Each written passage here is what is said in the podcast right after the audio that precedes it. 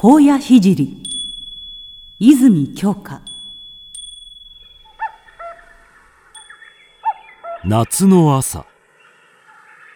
若い旅の僧は飛騨から信州への道中麓の茶屋に立ち寄り店先に置かれた桶の水を汲もうとした。待ってよ。もし姉さんこの水はいい殿でございますか？悪い病が流行っているそうなので。坊主になっても命は惜しいものかね。遠慮しねえで浴びるほどやんなせ。危うくなりゃ薬を売ってやら。先に休んでいた薬売りが話しかけた。気体の悪いねじねじとした若者であった。そうは水を飲みかねて早々に逃げ出した僧が山の裾をしばらく歩くと分かれ道に着いた。一つは急な上り坂で草が生い茂っている。僧が地図を確認しもう一つのなだらかな道を進もうとすると。こっちの坂道の方が早そうだ。ぼんやりしてると小玉がさらうぜ。あばよ。先ほどの薬売りが足早に追い抜いたやがて薬売りは岩の陰に入り茂みの中に隠れた。続いて僧の前に天秤棒を担いだ百姓が現れた。坊様その道はやめておきなされ。とても往来のできるものじゃございませぬ。僧はしばらく考えたが思い切って坂道を取ってかかった心よからぬ男をわざと見捨てるようで気が責めたからであった。それから僧は暑さにあえぎながら岩の下から岩の上を行き木の中を潜って草深い小道をどこまでも歩いた。途中巨大な蛇が左右の草むらに尾と頭とを突っ込みのたりと橋を渡していた。僧は蛇が何より嫌いだったので涙を流してまたいだ。生身仏生身仏誠にすみませぬがお通しなすってくださいまし。続いて目の前に大森林が現れた。踏み入れると僧はひんやりと草履が冷えるのを感じた。かすかに日の光の差し込むあたりでは光線の具合で青だの赤だのひだが入って美しいところもあった。そして僧が歩みを緩めた時木の上からぽたりと落ちてきたものがあった。冷たいものが体にはて一体んんんう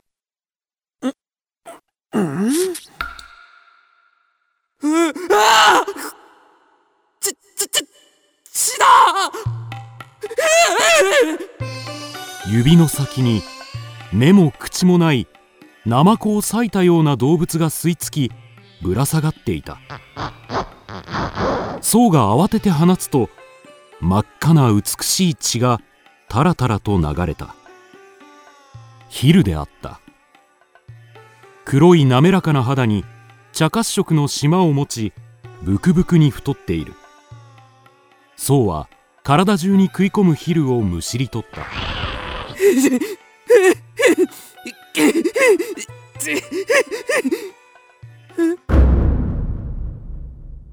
周りを見ると右も左もそこら中の枝にヒルが実り真っ黒な雨となって降りかかった。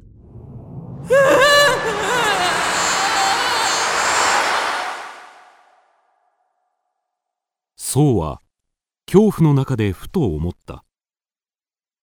このヒルたちはいつか山を覆い尽くし人間を滅ぼすのではないか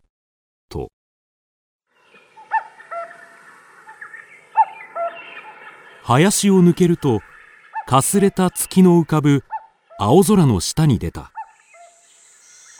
辺りの山では日暮が鳴いている。災いの絶頂は過ぎたようであった。お家が見える。馬がいれば人もいよう。もし頼みます。頼みます。どなたかおよ。ああああ僧の前に首筋をぐったりとしたこれからカエルになろうとするような奇妙な少年が現れた。少年は口を開けたままパッチリした目で僧を見ている。僧は取りすがらぬばかりに話しかけたがああダメだ。あ全然通じない。それによく見れば子供ではない。年は22歳か。まさか一人で暮らしているはずは。あなた？どなたかいらっしゃいましたか？おやお坊様。何か用でござんすかい？すると南戸の方から色白で美しくふっさりとした髪の物優しそうな女が現れた。僧は大きく息を吐き丁寧に腰をかがめると山越えで信州へ参るものです。馬小屋の隅でもよいので一晩休ませていただけませんか？まあこれも多少の縁。北のございますが中でおくつろぎなさいまし。おおありがたい。ですがその前にできれば体を洗いたいのですが。それでしたら裏の崖を下りますときれいな川がございます。ちょうど私も参るところでしたのでご案内申しましょう。あねえや。ねえや。ああ。のあ。この方は。夫です。さあお坊様おいでなさい僧は安堵感で薬売りのことをすっかり忘れ女の後に続いて川へ向かった。すると紫陽花の陰から一名の親父がぬいと現れた。おお、お嬢様。今度は若い坊様を連れて、どこへ行かしゃる？崖の水までちょいと。そうそうさっきの馬位置に出してきてくれますかええ散々暴れとったからの。それじゃあ、坊様、気をつけてな。親父はニヤニヤと笑いながら女の家に向かった女と僧はずんずんと道を下りやがて玉を解いて流したような美しい川に出た。さあこの暑さでさぞ気味が悪うございましたでしょう。流して差し上げます。いえお構いなく。お嬢様。あれお嬢様ですって？そんな年じゃありませんよ。あいや先ほどの方がさように。さあお嬢様とおっしゃってくれたお礼です。すっぱり裸になってくださいまし。いえそそれはははは。女は僧の帯に手をかけるとふわりと衣を脱がし傍らの枝にかけた。そして自らも着物を脱ぐと僧の体にひたとくっつき僧の背中腹尻にさらさらと水をかけ綿のような手でさすった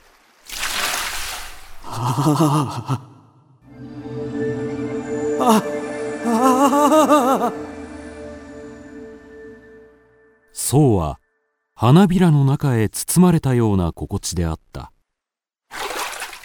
良いお水でしょう。私も浸かるたび若返るようでございます。でもこんなに太っておりますからお恥ずかしい。川に流されて村の方まで出ましたら人は何と言いましょう。白の白白桃の花だと思うでしょう。まあお上手。女は宋と顔を合わせ嬉しそうに笑うと生娘の恥を含んで下を向いた。宋はすぐに目をそらしたするとその時近くに洞穴でもあるらしく鳥ほどはあろうかという大コウモリが女の眼前を遮った。あれお前いけないよ。次に傍らからヒキガエルが飛び跳ね女の雪のような足に絡みついた。ほれししお前たちは生意気だよ。お客様が見えないのかい？お前たちは虫でも吸っていればたくさんだよ。女は子供のいたずらに機嫌を損ねたようにくるりと後ろを向いた。そうは訳のわからぬまま黙って衣をまとった。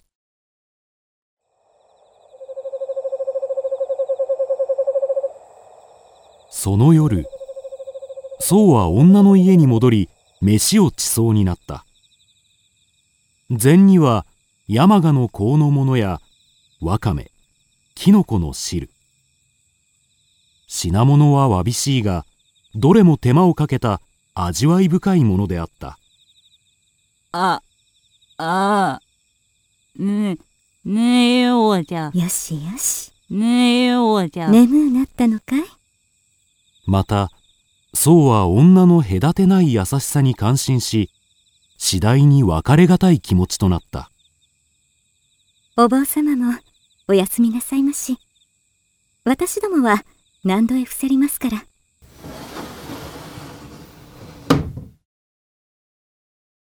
宋は布団に入ったがなかなか眠れなかった。このような山深い地では寺の鐘の音も聞こえずにわかに心細くなったそうしてしばらくぼんやりしていると外からさまざまな音が聞こえてきた。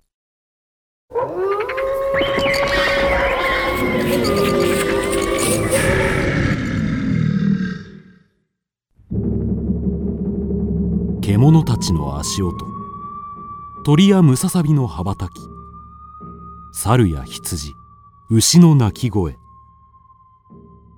何かが家の周りをムラムラと取り巻いた。そうは板戸一枚を隔てた先に地味猛量の姿を想像し戦慄した。するとその時お前たち今夜はお客様があるよ。お客様があるじゃないか。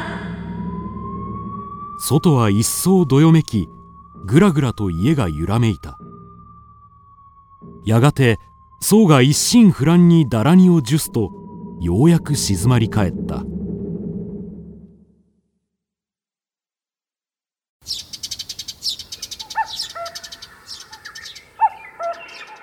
そして翌日宋は女の家を後にした。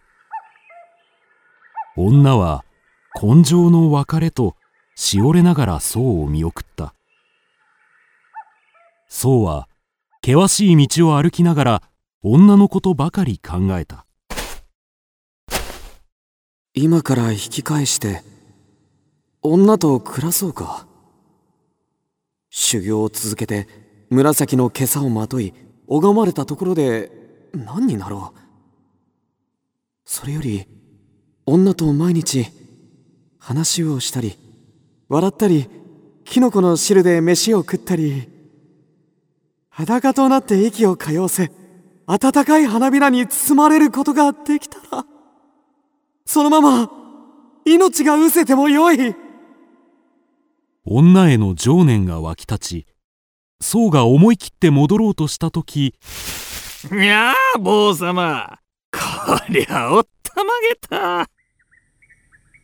昨日の親父とばったり会った。親父は手に見事な鯉を一尾下げニヤニヤと笑いながら宋の背中を叩いたえー、さすが坊様志が高い波の男では人間の体では帰れるのに。え？はあ。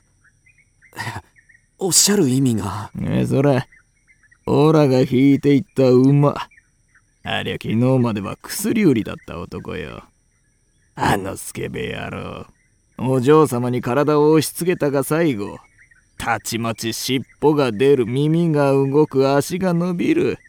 今では、おれ、馬市で売られて恋に化けた。お嬢様の大好物での。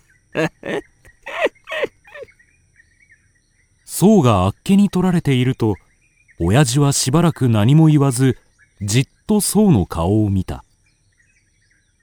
そうして一層薄気味の悪いほくそ笑みをすると話を始めた。まあ聞かっしゃい。お嬢様は元は医者の娘でな。あのバカ殿も患者の一人じゃった。今から13年前、この辺りを大洪水が襲ってな。生き残ったのはあの二人とわしの三人だけ。お嬢様とバカ殿の家族も皆流されてしもた。だが、お嬢様はバカ殿を見捨てず、お一人で世話を続けた。すると、いつしかお嬢様に不思議な揚力が宿った。男をより取り、飽きれば息を吹きかけ、カエルだのコウモリだの馬だの、獣に変えてしまう。しかも生まれつきの色好み。特に若い者が好きでの。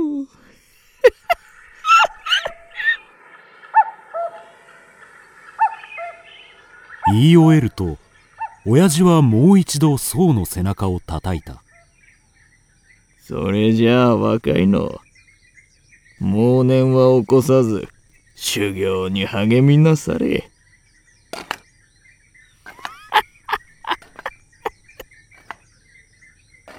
そして恋を下げたまま見向きもせず去っていった。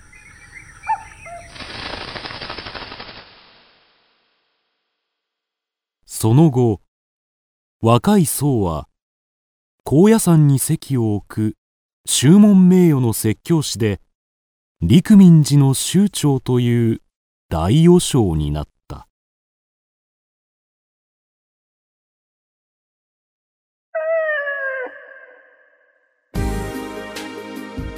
キクドラは YouTube にもチャンネルを開設。チャンネル登録お待ちしています。そしてツイッターで独り言をつぶやいています。詳しくは公式サイトからどうぞ。